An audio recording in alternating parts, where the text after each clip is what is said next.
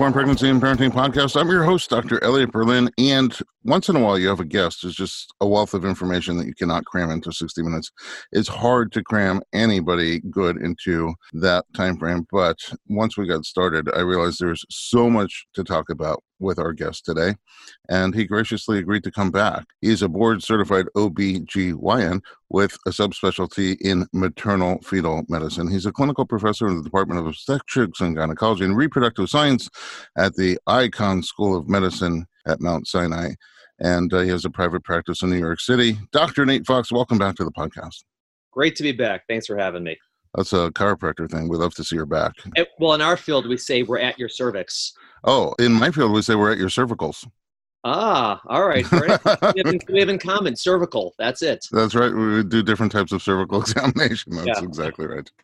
Love it. Okay, so we were talking about different types of tests and screenings that are done during pregnancy, sometimes even before pregnancy, both for the pregnant woman and the baby or babies that she is carrying. And we ran out of time. Third trimester, we didn't get a chance to really talk about that. And it's important. That's when some of the testing is done that requires actionable information that's received. And we also very quickly touched upon aneuploidy testing, which is a type of chromosomal testing that does not have to do with genetics. And it's a deep conversation, so we decided to expand upon it in the second and third segments today. But let's jump right into the third trimester. So during the third trimester, I see different practitioners do ultrasounds at different times. Sometimes I see 32 weeks, sometimes 36 weeks, sometimes both. What are we looking for, and when's a good time to have it done? Yeah, so it's a good question. And for full disclosure, 50% of my job is doing ultrasound. So I'm generally pro ultrasound. But in general, in the third trimester, there isn't a standard in terms of routine ultrasound, meaning pretty much almost all pregnant women are going to have ultrasounds in the late first and second trimester. And in the third trimester, it depends. So, in a routine low risk pregnancy, there's no need to do an ultrasound, but reasons someone might have one is uh, their doctor suspects either the baby is measuring bigger or smaller than expected. So, an ultrasound is one way we can estimate the weight, sometimes to check how much fluid there is around the baby. Occasionally, it's to verify the position is the head down, is the head up. So, those would be reasons, sort of on a routine pregnancy, what to do. Certainly, there's things we follow up, like if we thought the placenta was low, maybe to follow up where the location of the placenta is. And then there's in certain pregnancies that are at increased risk for certain problems, we will more routinely check either how the baby's growing or how the fluid is uh, or the baby's movement or something in that regard. Okay. You just touched on a whole bunch of stuff, and it's the things that sometimes drive our patients crazy. Yeah. So, and I'm sure our listeners who are not just my patients. So, I love yeah, we drive people crazy the, all the time. That's yeah, my job. It's, it's, amazing. Great. And my wife is a psychologist, a little plug. All right. So mine too. oh, perfect. we should have coffee one time. We'll yeah. meet in Nebraska. All right. So I don't think you talked about previa, but mm-hmm. placenta previa is what?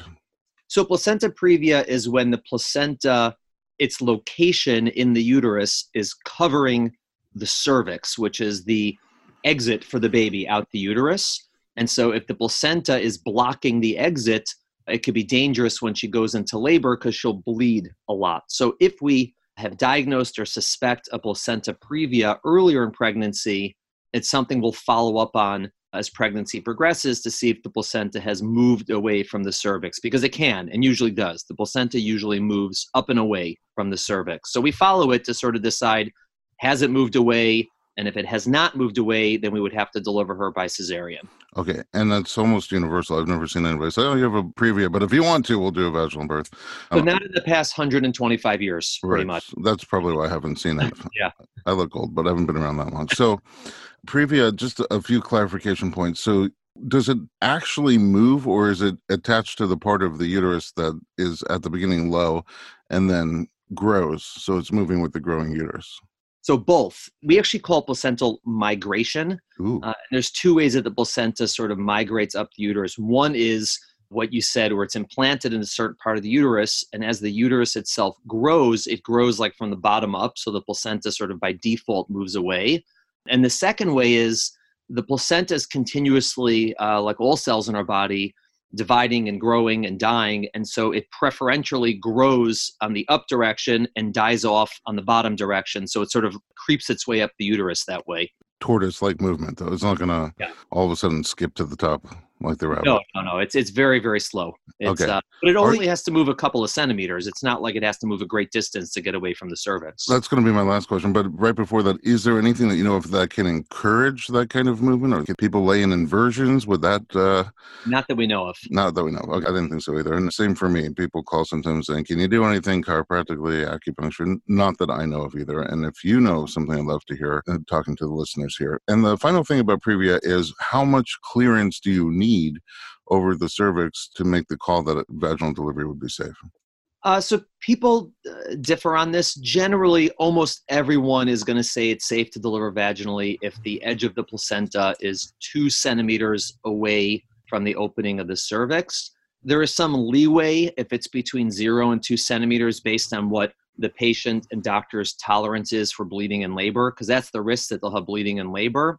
And so if it's more than two, pretty much everyone will let them labor. If it's one to two, some will, some won't. It sort of depends on the circumstances if it's less than two. But if it's covering the cervix, for sure not, because that's a real previa. Okay. You mentioned size, that in this ultrasound, we're looking for size and weight of the baby, but there's no scale. So, how do we determine weight on an ultrasound? Right. Right. So what I explain to patients is we're like the guy at the carnival who looks at you and guesses your weight. so because we don't we don't actually weigh the baby. What we do is we take some measurements. Uh, essentially, the current formulas use four measurements. There's two measurements of the head, one measurement of like the waistline, and one measurement of the length of the femur bone. And using those four measurements, there's computer algorithms and formulas that'll calculate the estimated weight as well as a percentile for that gestational age. So we know that it's an estimate. We actually call it the estimated fetal weight. We do hmm. not claim that that is the actual weight. And there's an error rate based on how perfect your images are, based on the exact proportions of the baby. But essentially, we're trying to figure out is the baby measuring very small, very large, or anywhere in between those 2 mm-hmm. That's really the only clinical relevance. It's not the exact weight. So I'm sort of a peacemaker, but I do have this observation because the margin of error, I've heard that a typical margin of error can be plus or minus a pound. Would you say that's accurate?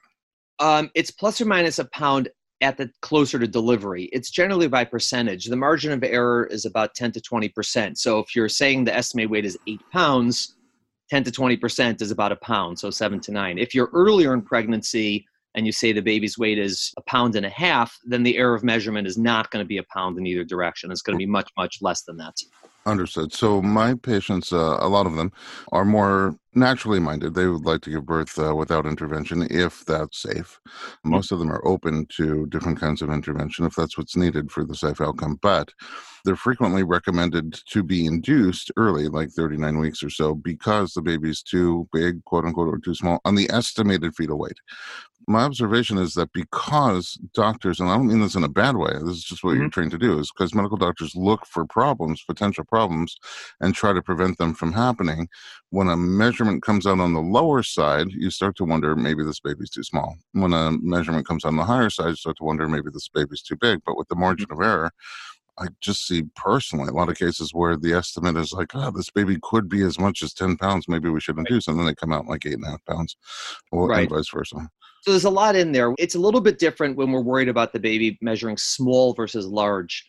First of all, when the baby's measuring small, the accuracy is better because, again, the baby is smaller. And number two, the reason we would, in theory, recommend delivery is because we're actually worried about the baby. Now, again, it's not that if the baby's measuring small, we are therefore worried. There's a lot of other factors we use to determine is the baby just look small and healthy, right? You know, many babies are small, many babies are big. There's variation in how humans are built. Versus is the baby small for some pathologic reason, some concerning reason, like the placenta is not working. So that's its own separate discussion, and it's complex. There's a lot of testing and thought that goes into that. When the baby's measuring on the bigger side, we know that we're frequently overestimating. In fact, we just recently published a study that when you think the baby is big, you're much more likely to be overestimating than underestimating. When we say plus minus a pound, it's usually actually minus a pound. Very rarely is it plus a pound. And so, in that circumstance, it's really a discussion with the woman. It's not that we insist that she needs to be induced. And there's also other ways to know if the baby's big. I mean, if a woman has a child, has delivered a child before, and we just ask her, how big do you think this baby is? Her estimate is just as accurate as the ultrasound is. And so you have to use all of these factors involved. If so, let's say I'm estimating the baby's nine pounds, and she goes, "There's no way this baby's nine pounds. I delivered an eight pound baby last time, and this one's measuring smaller to me." She's probably right, and so we're not as concerned and the other thing is inducing there's a minus to it and there's a plus to it and in, you know there's studies on this and are you increasing the c-section rate or decreasing the c-section rate but it really should be a discussion it's not like a rule that if it's a you have to induce and if it's b you don't have to induce right do you have off the top of your head the largest vaginal baby that you've attended the largest baby that I delivered vaginally was 12 pounds, one ounce. Wow. Yeah, none of us knew the baby was that big. And mm-hmm and by the way, it was one of the easiest births like ever. The baby just came right out, and I felt like I should put a backpack on the kid and send him to kindergarten. so I attended a birth to do, you know, I do doula work, and so the baby was 11 pounds from a very, very tiny mother. Um, I wouldn't say easy birth, but not any more challenging than a typical unmedicated birth. And she did it unmedicated vaginally, didn't even tear. And same when that baby came out, I was like, "Oh, somebody get a sandwich." She's a large little child, you know. Uh, you know, it's hard because we all know, and and the doctors know this too, that most babies who are very big are going to come out and be fine. Right. The issue is, you know, a lot of people aren't comfortable with the word most. That's mm-hmm. the issue. Like, how close to all do you have to get in order for someone to be comfortable? And you know, that's tough. You know, someone hears there's a one percent risk of something very bad happening well people look at that differently. Some people say well that's only 1% i'd rather you know go with the 99% and everything's going to be okay and they'll usually be right. And other people hear that and that's like the most horrifying number they've ever heard in their life and they're terrified. And so you have to try to be as objective about the numbers with people and see where they feel and how they tolerate risk and again, it's a discussion about what everyone's comfortable with. But mm. I think it would be inappropriate to make the decision for the patient that it's either a very high risk or a very low risk. And you have to discuss it with her, see how she feels about it. So I agree with you. A million percent risk is subjective. And so one person will hear 1% think it's a lot, one will think it's a little. And also, by the way, one person will hear 1% and think it's a little. And then you just rephrase it as one in a hundred. And all of a sudden it sounds like a lot. So, right, right. You have to, you have to make sure that people understand what the number numbers mean, and different people think of numbers differently. Uh, and you have to try to explain it in different ways till everyone's clear what we're talking about. And at the end of the day, we all make risk benefit analyses and choose. There's no 100% safe way to get any baby out, really. And right. so once you present the choices, then that discussion becomes really important to which risks uh, for which benefits somebody's willing to take. They are the one who have to go through it, and they're the ones who deal with the outcome. So I love your approach. Uh, we're freaking behind time again because you have so much great information. I'm going to take a super quick break. We'll be right back.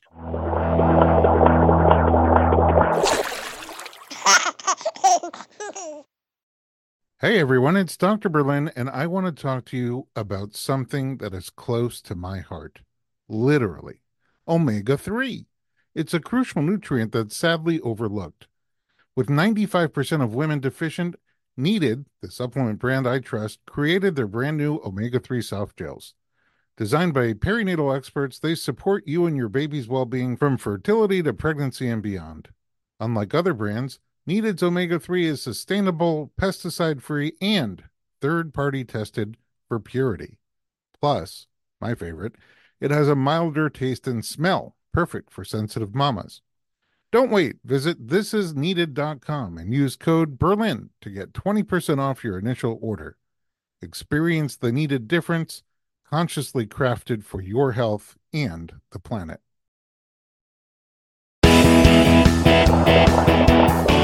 Welcome back to the Informed Pregnancy Podcast. We're talking to Dr. Nate Fox. And we're talking about that third trimester ultrasound screening and things that you look for, things that can come up, and sometimes things you have to make decisions based on. Let's talk about fluid, amniotic fluid. We have a whole episode on fluid, but just as a recap, since that's one of the things you're looking for. First of all, the way that fluid is measured, what's the normal range, and what could it mean if you're sort of towards the top or bottom or above or below? So we measure amniotic fluid by ultrasound. There's two sort of, well, three ways we can do it. One is just look by ultrasound and say subjectively, hey, that looks high, hey, that looks normal, hey, that looks low, which is actually fine, uh, but that's one way to do it. Numerically, One way is we divide the belly into four quadrants and then measure the deepest pocket of fluid in each quadrant in centimeters and add up those four numbers. That's called the amniotic fluid index or amniotic fluid volume. And normally it ranges between 5 and 24 centimeters, which is a big range, which just shows that there's a, a whole wide range of normal. And the third way is just look around, find the deepest pocket of fluid and measure it, and it should be between 2 and 8 centimeters. I mean, these are sort of technical things, but essentially we're looking is the fluid too low or fluid too high. And most of the time it's too low or too high, everyone's fine. It's not that by definition that's a bad thing. But if it's low, we're concerned that maybe her water is broken, though usually she'll know, or maybe the placenta is not working so well and therefore the baby's not quote unquote drinking so much and therefore not peeing.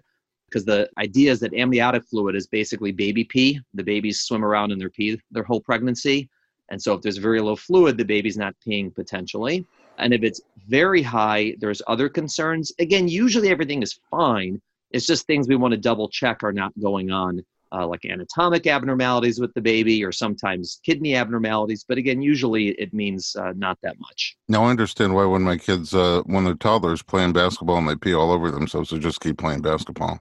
They're going back to their fetal state. It's going back and to they drink it. They also drink. They drink that fluid. Yeah. Well, I haven't seen that in the toddlers, yeah. but but yeah. So if it's too high, then what are you worried about there?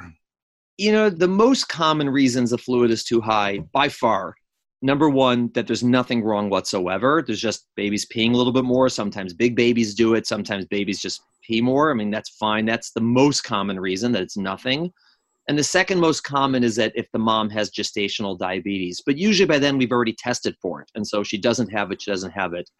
All the other reasons are very rare and they tend to be the bad ones. You know, that there's some abnormality with the baby's brain or the baby has a abnormality anatomically in its esophagus or you know some genetic condition again they're possible but they're really really unlikely if everything else looks normal. And so when I see a woman with high fluid, you know, I'll tell her, we'll talk about it, but I really reassure that almost always this means nothing. Mm-hmm. Uh, and ultimately, all the other things you can't really diagnose till after birth.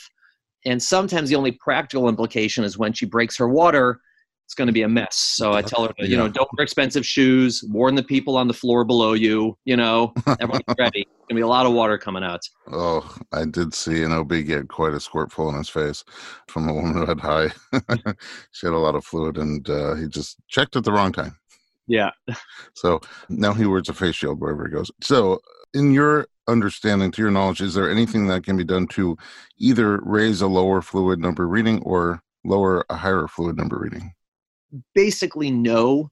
You know, some people say, oh, if there's high fluid, there's nothing she can do to lower it. If there's low fluid, in rare, rare circumstances, it'll have something to do with how much she's drinking, but almost never. It's mm-hmm. almost never because she's dehydrated that there's low fluid. So basically, no. Right. So I've seen recommendations. I don't know how well they work for someone who has lower fluid to rest and drink more.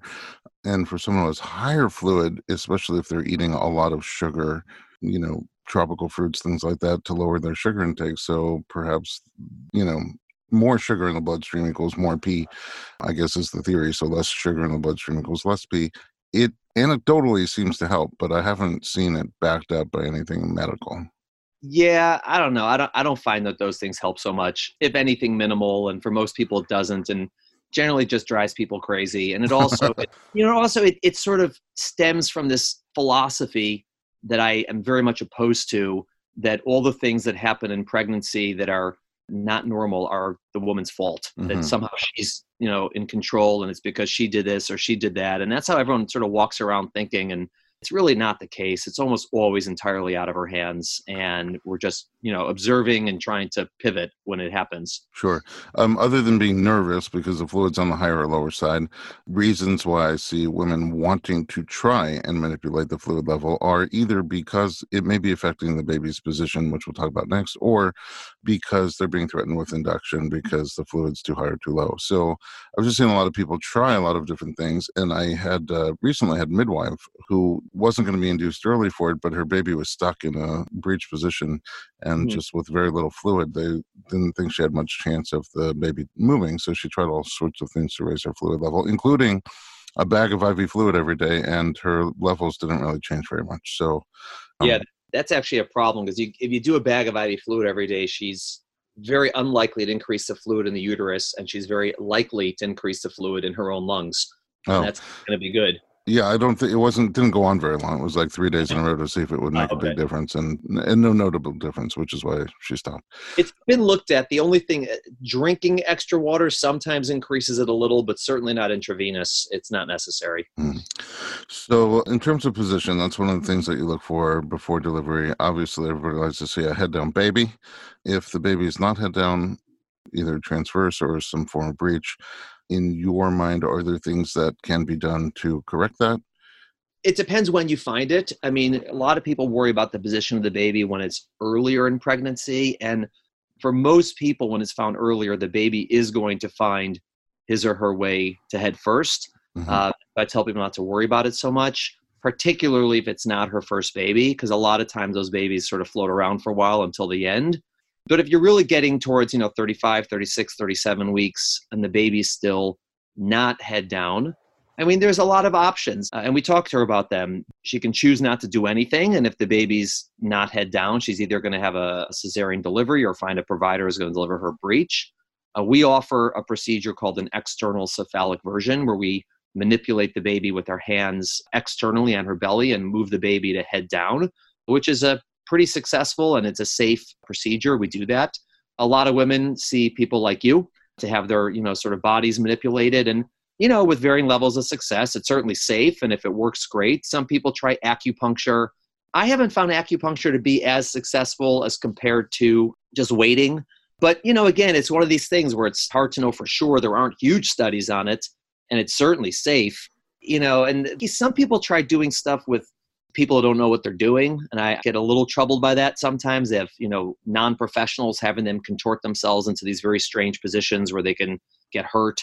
But most of the time it's either waiting or seeing someone who knows what they're doing to try to manipulate either her body or the baby into the right position. Yeah. So in Chinese medicine, the acupuncture is one thing, but the moxibustion is where they're uh, yeah they're stimulating the same points with an herbal stick that has mugwort in it, which is a little bit of a sedative. I think the idea is that the wall, the muscular wall of the uterus, relaxes a little bit, and the baby responds to that with more movement. There is at least one JAMA study on that that seems to indicate that it does cause movement. Yeah, most of the overall studies on moxibustion have not been so promising. Most of them have showed it's not much different compared to doing nothing. And it's totally harmless. I mean, it's not like a problem to do it, but I haven't you know seen good data that it's effective that's the only issue so i see it as effective in conjunction with what i'm doing so I, I, do body work to try to loosen up the lower back hips and pelvis you know one of the things that we see is is breech on people who are very athletic who have very mm-hmm. stiff tight rigid low back hips and pelvis and perhaps the baby's really not that when they run out of space not that eager to go there if we can open up some space there, if the baby is trying to move and the body's resisting the movement instead of accommodating the movement, if we can open up some space by digging into those muscles that are super tight and loosening them up and then opening those joints that are not moving very well. We don't do anything to the baby. We just make a space that perhaps if the baby's trying to move, then they'll be more successful on their own that in conjunction with Moxa, because Moxa does seem to create more movement. If we can open the space and then do Moxa, again, anecdotally, we have no big study on it, uh, shows that it seems to be a little more successful. Okay, the shape of the uterus is that something you mm-hmm. can see because uh, you know I see these patients with bicornuate uterus, the little yeah. heart-shaped uterus, that are more likely to be breached and less likely to get out of it. Is that something you look for and that you can see at varying stages of pregnancy? It's hard to see during pregnancy. The best tests, unless you're like operating on someone and actually like holding or looking at the uterus with your eyes, the best way to know sort of non invasively is either a certain form of ultrasound where we put water inside the cavity or an MRI. But you really have to see the uterus in the non pregnant state to get a good sense of what's going on. Uh, and we do see this. It's one of the reasons people seek out our care because those pregnancies uh, you know, probably about 3% of people, give or take, have an abnormally shaped uterus, you know, plus minus.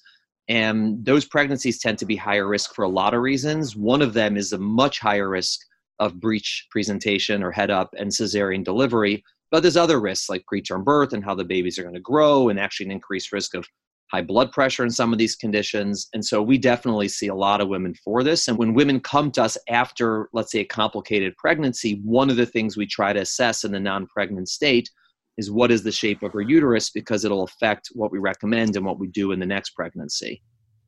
When you see breech babies and they've tried everything, mm, let's say they did the chiropractic acupuncture, yep. massage, positional things, ECV, still no turn. Yep.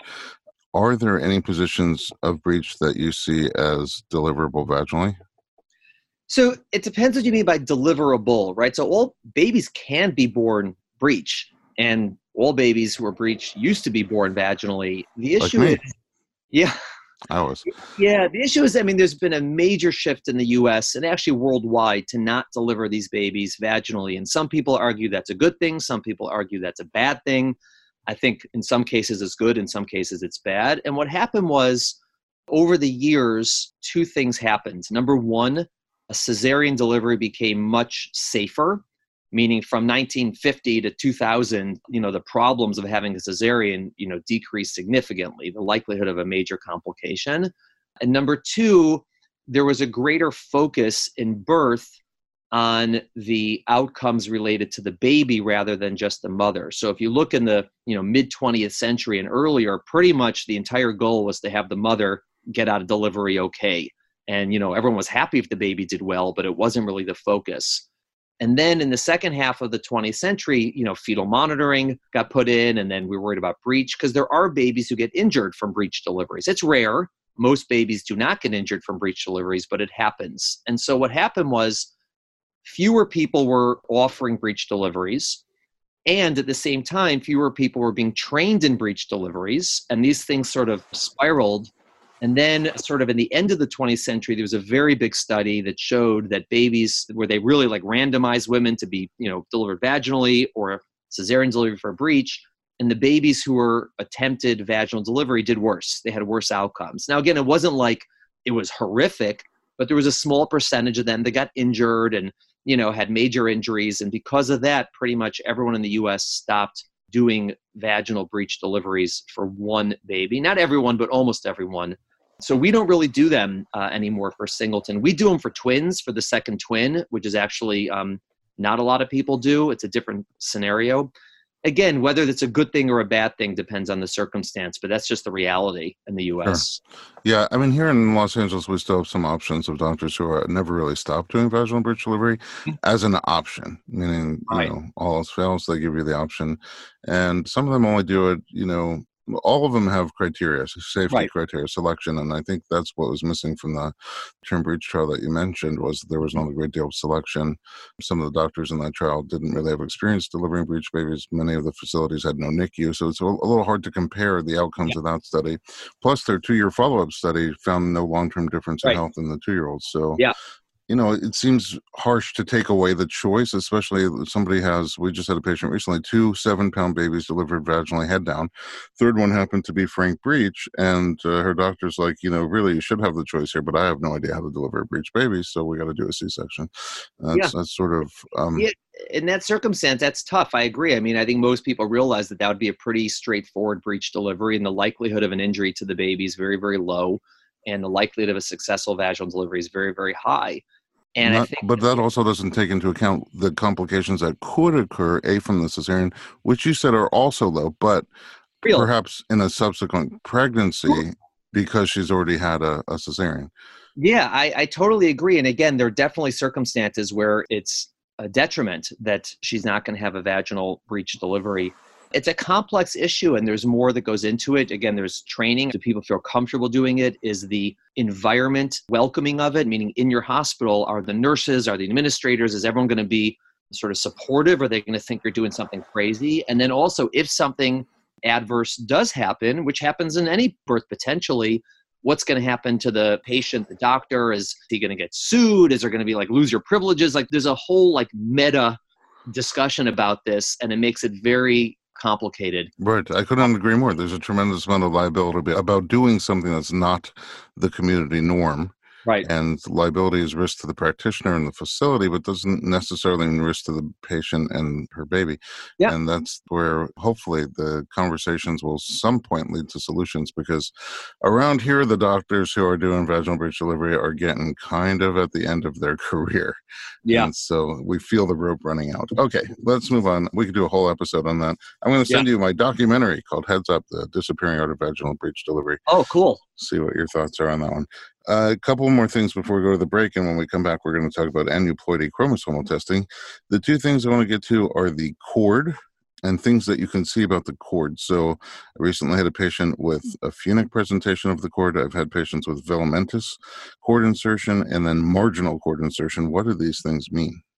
So, just in order, Funic presentation means that when you do an exam, this is at the end of pregnancy, the cord is the first thing that's presenting to the cervix, meaning instead of the baby's head pushing against the cervix, the cord is between the baby's head and the cervix. We call that a funic presentation. And the risk to that in labor is if the cord drops out of the cervix, that's called a cord prolapse, and that is quite dangerous for the baby because then the cord gets compressed and there's no oxygen coming in, there's no carbon dioxide coming out. So when we see a funic presentation, it's complicated how to manage that. You want to really get that cord out of the way. Is there a uh, way to do that? Not reliably. Usually, it's found um, sort of accidentally, and if you know you examine and you feel the cord, you either try to push the cord up and guide the head down, and it works or it doesn't. But it can be, I don't want to say a scary situation because we know what we're doing, but it could be a very um, intense situation because sometimes you literally I mean, this is one of these scenes on the labor floor where you know the doctor is examining and the cord's coming out, and they're holding the head up and the cord up, and literally you're recommending a C-section, but as you're wheeling the patient down the hallway, the doctor is sitting on the bed between her legs with his or her hand holding the baby's head and the cord up with the sheet over everybody. It's really weird, but it's kind of like an emergent situation. Made for uh, TV. what, yeah, so that's but it happens. But that's what could happen with funic. So they uh, recommended cesarean at 36 and a half weeks, actually, when they saw it. And uh, um, she had it because they really didn't want her to go into labor. Yeah, there isn't a standard for what to do because there's a very good percentage of them that will, the cord will move out of the way as the head comes down, but what if not? So you know, it really depends on a lot of circumstances. Is your cervix open? Is it closed? I mean, there's different ways. I'm not sure. It's hard to to say if that was too aggressive or not aggressive enough. I mean, who knows? Yeah, and we don't have all the details. I'm I'm not judging yeah. it. I'm just saying it yeah, seemed yeah. like uh, yeah, uh, this doctor in particular is not generally very interventive, and that's why it struck me as this must have really scared her. Yeah, because if she breaks her water and goes into labor, it could be a disaster, and so it's a tough situation. It's rare. We don't usually see it. That's what she said. Also, I think yeah. she said it's the first time she's seen it in 15 Rare. years. Um, so. A velamentous cord insertion just refers to how the cord inserts into the placenta. The cord is basically like a rope with three blood vessels in it that sort of twist on itself, and usually it just plunks right into the middle of the placenta. Velamentous is when the cord sort of stops a little bit early, and then these three blood vessels sort of travel through these thin membranes and then along the placenta. And there's a couple concerns with that. Most of the time, nothing happens, but any placenta that's built a little bit differently, we worried is also going to function a little bit differently. And so if it's, you know, funky in its architecture, maybe it's not going to provide all the nutrients the baby needs. So that's one potential concern. Uh, the other is if those blood vessels in those thin membranes happen to cross the cervix, that's something called the vasa previa, which is terribly dangerous and is a big problem in obstetrics. And we actually deliver them at 35 weeks when that happens. Because if they break their water, that blood vessel can actually rupture, and that's the baby's blood. And in that situation, if you actually don't know it's there, there's a 50% mortality. 50% of the babies will die. So mm. that's something that when we see it, we take very seriously. It's rare, but that's one of the concerns. And then sometimes in labor, the heart rate will drop more because those blood vessels can get compressed. But that's mm-hmm. velamentous. And that's something we see early in pregnancy. That's not a late finding, that's an early finding. Marginal cord insertion just means instead of the cord entering like the bullseye of the placenta, it's sort of off to the side. And that usually has no consequences whatsoever. We mostly ignore that. It doesn't mean that much. Okay, and you said that the uh, rope, that is the umbilical mm-hmm. cord, has three vessels running through it, but sometimes it only has two, right? So a yeah. single umbilical artery, is that a concern? Uh, when we see it, it's usually everything's normal. It happens, you know, two to three percent of the time. And sort of like velamentous, it's one of these things where we just get concerned if something is off with how the placenta is built, placenta and cord. We worry that maybe it won't function well. So we do follow to make sure the babies are growing okay. It's not a concern for genetic abnormalities if that's the only thing that's there. And then occasionally it can also indicate a slightly higher risk of a heart defect in the baby. So we just look at the heart extra close. And again, almost always nothing else is going on. Almost always it's just two vessels instead of three. The baby doesn't need three vessels in order to, you know, transport oxygen and food and nutrients. And so we just make sure everything's looking okay and then mostly it's fine. So usually two arteries and one vein. And if Correct. it's two vessels, then just a single artery and Correct. one vein. Okay. Yeah, two vessel cord is also called single umbilical artery, as you single said. Single artery. All right. So the last one in here is calcification of the placenta. Right. So that's basically an ultrasound finding where the placenta, instead of looking like a dark gray, is going to have like white splotches in it, and that's calcification. We used to do an ultrasound grade placentas, like give the placenta grade based on how much calcification. But what we've learned over the years is that's really meaningless meaning how a placenta looks on ultrasound and how it's functioning on ultrasound are not well correlated. So uh, we may comment on it, but we really pretty much nowadays don't intervene or do anything different based on seeing calcifications in the placenta. Does it matter how early you see it or to what degree you see it? Uh, I mean, in theory, it would if it meant much, but since it doesn't mean much, we really don't focus on it. We almost ignore it. Okay, Beautiful. I mean, you just answered the most common questions I get about that really on an every single day basis. And for that reason, I'm pretty sure this will be one of the most popular episodes of our podcast. Oh, good. Okay. and then uh, you, of course, have your own podcast, which is called the Healthful Woman Podcast.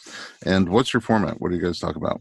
Yeah, so basically, uh, I'm the host, and it's me and a guest. It could be anybody. It's either one of the doctors in my practice, or a doctor from elsewhere, or a midwife or a nurse or a yoga instructor, whoever it might be. And essentially, our goal of the podcast is to get similar to what you're doing, is to really give good, reliable, understandable information to women and men about women's health related to either pregnancy, related to gynecology, related to wellness, and to also keep it light and interesting. And I've been very pleased with how it's going. It's not my profession. I see patients every day. I do this on my spare time but I believe in it. I think that finding good information is so difficult for people because of the vast wealth of options to find stuff.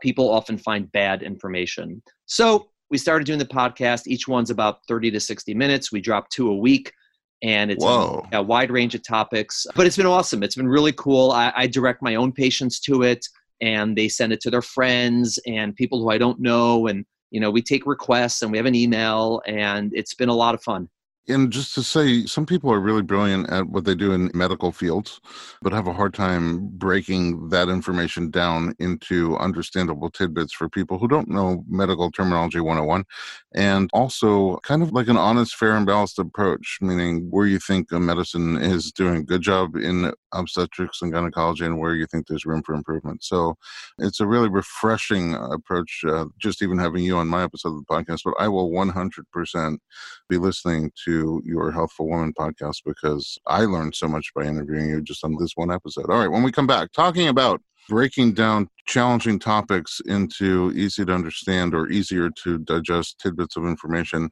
One of the more complicated ones is aneuploidy chromosomal testing. What does that mean? We will find out in just a moment. We'll be right back.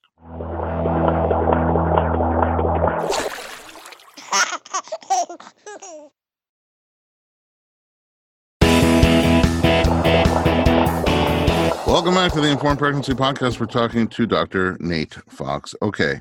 In our first episode with Dr. Fox, we talked a little bit about chromosomal testing for things that are genetic, things that you pass on that you might be a carrier for, your partner might be a carrier for, and you pass on to your child. But there's this whole other category of chromosomal issues that can come up, and they're called aneuploidy testing. Euploid. Well, why don't you describe what aneuploidy means? Yeah, I mean, aneuploidy is a fancy word. Maybe people remember it from high school biology, but you know, we are what we call euploid, which is we have 46 chromosomes in every cell in our body, which is arranged in 23 pairs. That's called euploid. That's E U P L O I D. Again, it's a fancy word that's unnecessary. And then aneuploid means you don't have that. So you either have an extra chromosome, like you have 47 chromosomes in every cell, or a missing chromosome, you have 45 in every cell. And there are a lot of conditions that are related to that. One of them is Down syndrome, where you have an extra 21st chromosome, for example. And they're genetic in that the problem is related to your genes, but as you said, they're not inherited from your parents, meaning a, a baby that's born with Down syndrome, the parents, neither of them has Down syndrome, they don't carry Down syndrome. But what happens is in the development of the egg, it has an abnormal number. And this got a lot of attention because it's well known that as women get older, the risk of having a baby with one of these conditions goes up. It's not zero when you're young, it's just very low. So maybe it's, let's say, one in a thousand when you're 20 years old. And by the time you're 40 years old, it's one in 40 or one in 50. And so what happened over the years is there's essentially an option for people to see if their baby has one of these conditions. And it's very confusing for people because it takes a lot of understanding to figure out what's going on and what the options are. And this is one of the areas in pregnancy where I think women are the, I guess, most confused, as are their doctors. It's hard to explain. So, the way I break it down to people is that these are conditions that can happen in any pregnancy to any woman. They're more likely as you get older. And there's really three paradigms for what you can do. You can either take option, and this is not in hierarchical order, there's just three options. Option A is you can say, I'm not doing any testing or screening. The most likely outcome is my baby's going to be healthy. If my baby does has one of these conditions, I'm not going to have an abortion. I'm going to love the baby, raise the baby. We'll figure it all out after birth. And I don't want to be stressed with these tests during pregnancy. Fine. That's one option. Perfectly legitimate. Absolutely a choice for women. On the other end of the spectrum is option, let's say C, which is you say, I want to know 100% does my baby have one of these conditions? I don't want any doubt. I want to know yes or no. Whether I will terminate or won't terminate, I want to know. In that regard, you would do a definitive invasive test like an amniocentesis or a CVS. You are testing genetic material from the baby. It's no different from doing a blood test on the baby after birth, and you will find out 100%. The middle option is you do what's called a screen. And a screen is you do some test that's not invasive. So it's an ultrasound, it's a blood test, it's a combination of an ultrasound and a blood test. And those screens will give you a numerical score. What is your risk in this pregnancy of having a baby with one of these conditions? And based on that number, if it's very reassuring, you may say, okay, I'm done. I'm not doing any more testing. And you sort of shift towards the option A. Or this number is concerning and I'm going to shift towards doing an invasive test. And that's really it. So the first choice a woman has to make is which one of those three options do I want to do? Do I want to do no testing whatsoever? Do I want to just jump to the invasive testing and get an answer? Or do I want to do the non invasive screen and sort of find out more precise what my risk is and then decide? And I think people don't even realize they have those three options. They're either told, we're going to do this, we're going to do this, we're going to do this, and, and they're sort of lost in what's going on. But that's the first choice a woman should make. And all three of those choices are completely reasonable and should be honored if that's what she chooses. And within the screening and the option B, there's a lot of options and differences and pluses and minus. Fine, so that's like details. But I think taking a step back, people don't realize they have that choice. If you do a screening, go for the middle choice, mm-hmm. and then something doesn't look right, how far into the pregnancy can you do the more invasive testing, the CVS or the right. amnio? So one of the nice things about the technology we have available now is you can do those screening tests and get a tremendous amount of information back by 11, 12, or 13 weeks of pregnancy to the point where if the screening tests come back normal, the chance of a baby with Down syndrome will be one in 10,000, some crazy low number.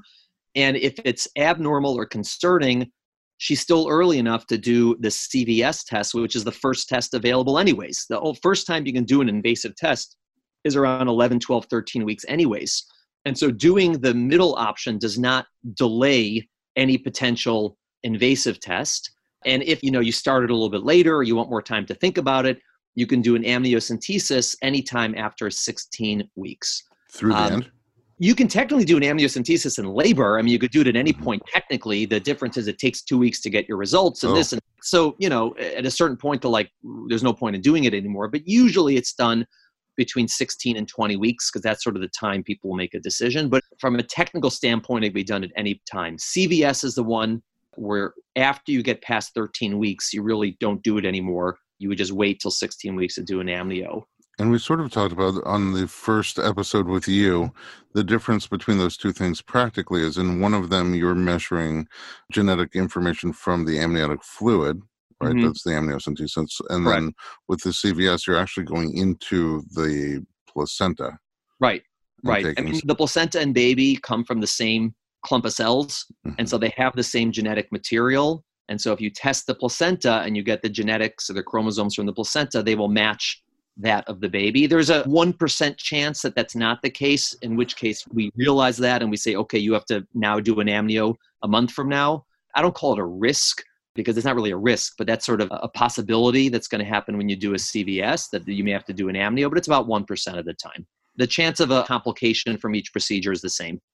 Can you mention some of the other aneuploidy uh, chromosomal abnormalities besides Down syndrome? Right. So for aneuploidy, the common ones are Down syndrome, which is trisomy 21, an extra 21st chromosome. There's trisomy 18 and trisomy 13. Those two conditions are much more severe, meaning I think most people either know or have met somebody with Down syndrome. Most people have not known or met somebody with trisomy 18 or 13 because almost all those babies don't survive either to birth or after birth. There's another condition called Turner syndrome, which is a woman who's missing one of her X chromosomes. That condition is actually much different. Almost always they have normal intelligence, normal lifespan. They tend to be a little bit shorter and they can have heart conditions which are diagnosable and they tend to have infertility. So that's a big difference in diagnosis. You know, that and trisomy 13. Like trisomy 13 is a lethal disorder and Turner syndrome, they're basically, you know, healthy women. You know, some challenges, but nothing, you know, to the same degree. So there is a wide range. Is there uh, the opposite of that too? A guy who has an X chromosome? Uh, so when or an extra X chromosome? Right. So there is a condition called Klinefelter syndrome, and again, most of those men are healthy but sterile, and so that's again something when you diagnose it. You know, some people get very worried about it, but many, after they hear the details of the condition, say, "Oh, you know, intelligence is likely going to be normal, and lifespan is likely going to be normal," and so it's not quite the same devastating news per se I would also say in today's day and age, there's so many other ways to become a parent. Mm, absolutely. That, yeah. That didn't I mean, used to exist. Correct. I mean, finding out that your child is going to have issues with fertility is obviously very painful and very difficult, but it doesn't have the same practical implications that it once did. Uh, meaning, whether it's Turner's or Klinefelters can have children, they just may need some assisted reproduction. And remember, you're talking, it's going to be 20 years from now. So the technology is going to be even that much better than it is today. And so, you know, that's typically the case. The other sort of wrinkle is that there are conditions, they're not called aneuploidy, but where the DNA, there's extra or missing pieces of DNA that can only be diagnosed by an invasive test, a CVS or amniocentesis. So, for example, that might be one of the reasons why a woman would choose invasive testing versus screening, because the screening, even if it's perfect, it's really only referring to like three or four genetic conditions. It's not referring to all of them. And so she may want to get as much information as possible and do an invasive test. I have a close friend, a couple who um, had a baby with trisomy 13.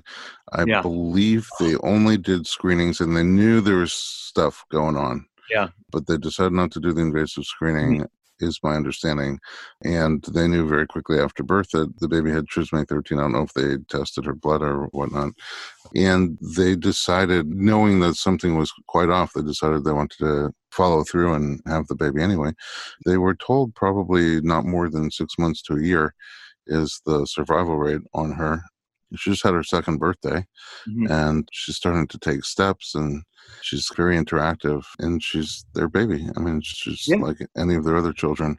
I know that it's such a personal choice, and I, I don't know how people make that choice. But in terms of counseling, are there suggestions that you give people how to pick one of these three options, or if they find more information about chromosomal abnormalities, what to do with that information? Yeah, I mean, it's difficult. And I think one of the big challenges we have in pregnancy nowadays is we have so much information and such high level detailed testing But to really understand it takes a tremendous amount of counseling. And that A takes a lot of time, and B takes a lot of expertise, and C takes a lot of communication skills. And so it's difficult. I spend a lot of time with patients talking about this.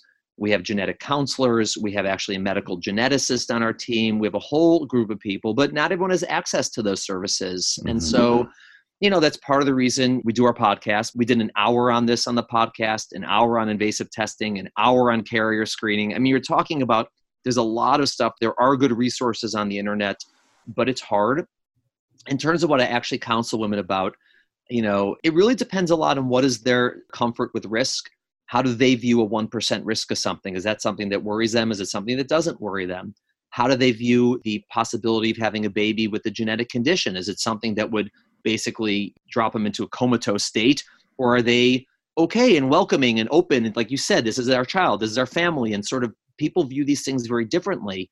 And so it has to be an individual choice. This is not something where the doctor can dictate to you what's the right thing or wrong thing to do none of this testing makes the baby healthier right all of this testing is just information and different people will go to different lengths to get information based on how much they want it or how much it's going to affect their decisions or their life. And it's a challenge, not in a difficult way or a bad way, but it's an art to try to help someone decide where are they and what do they feel about this and what's the right choice for them as a woman, as a family.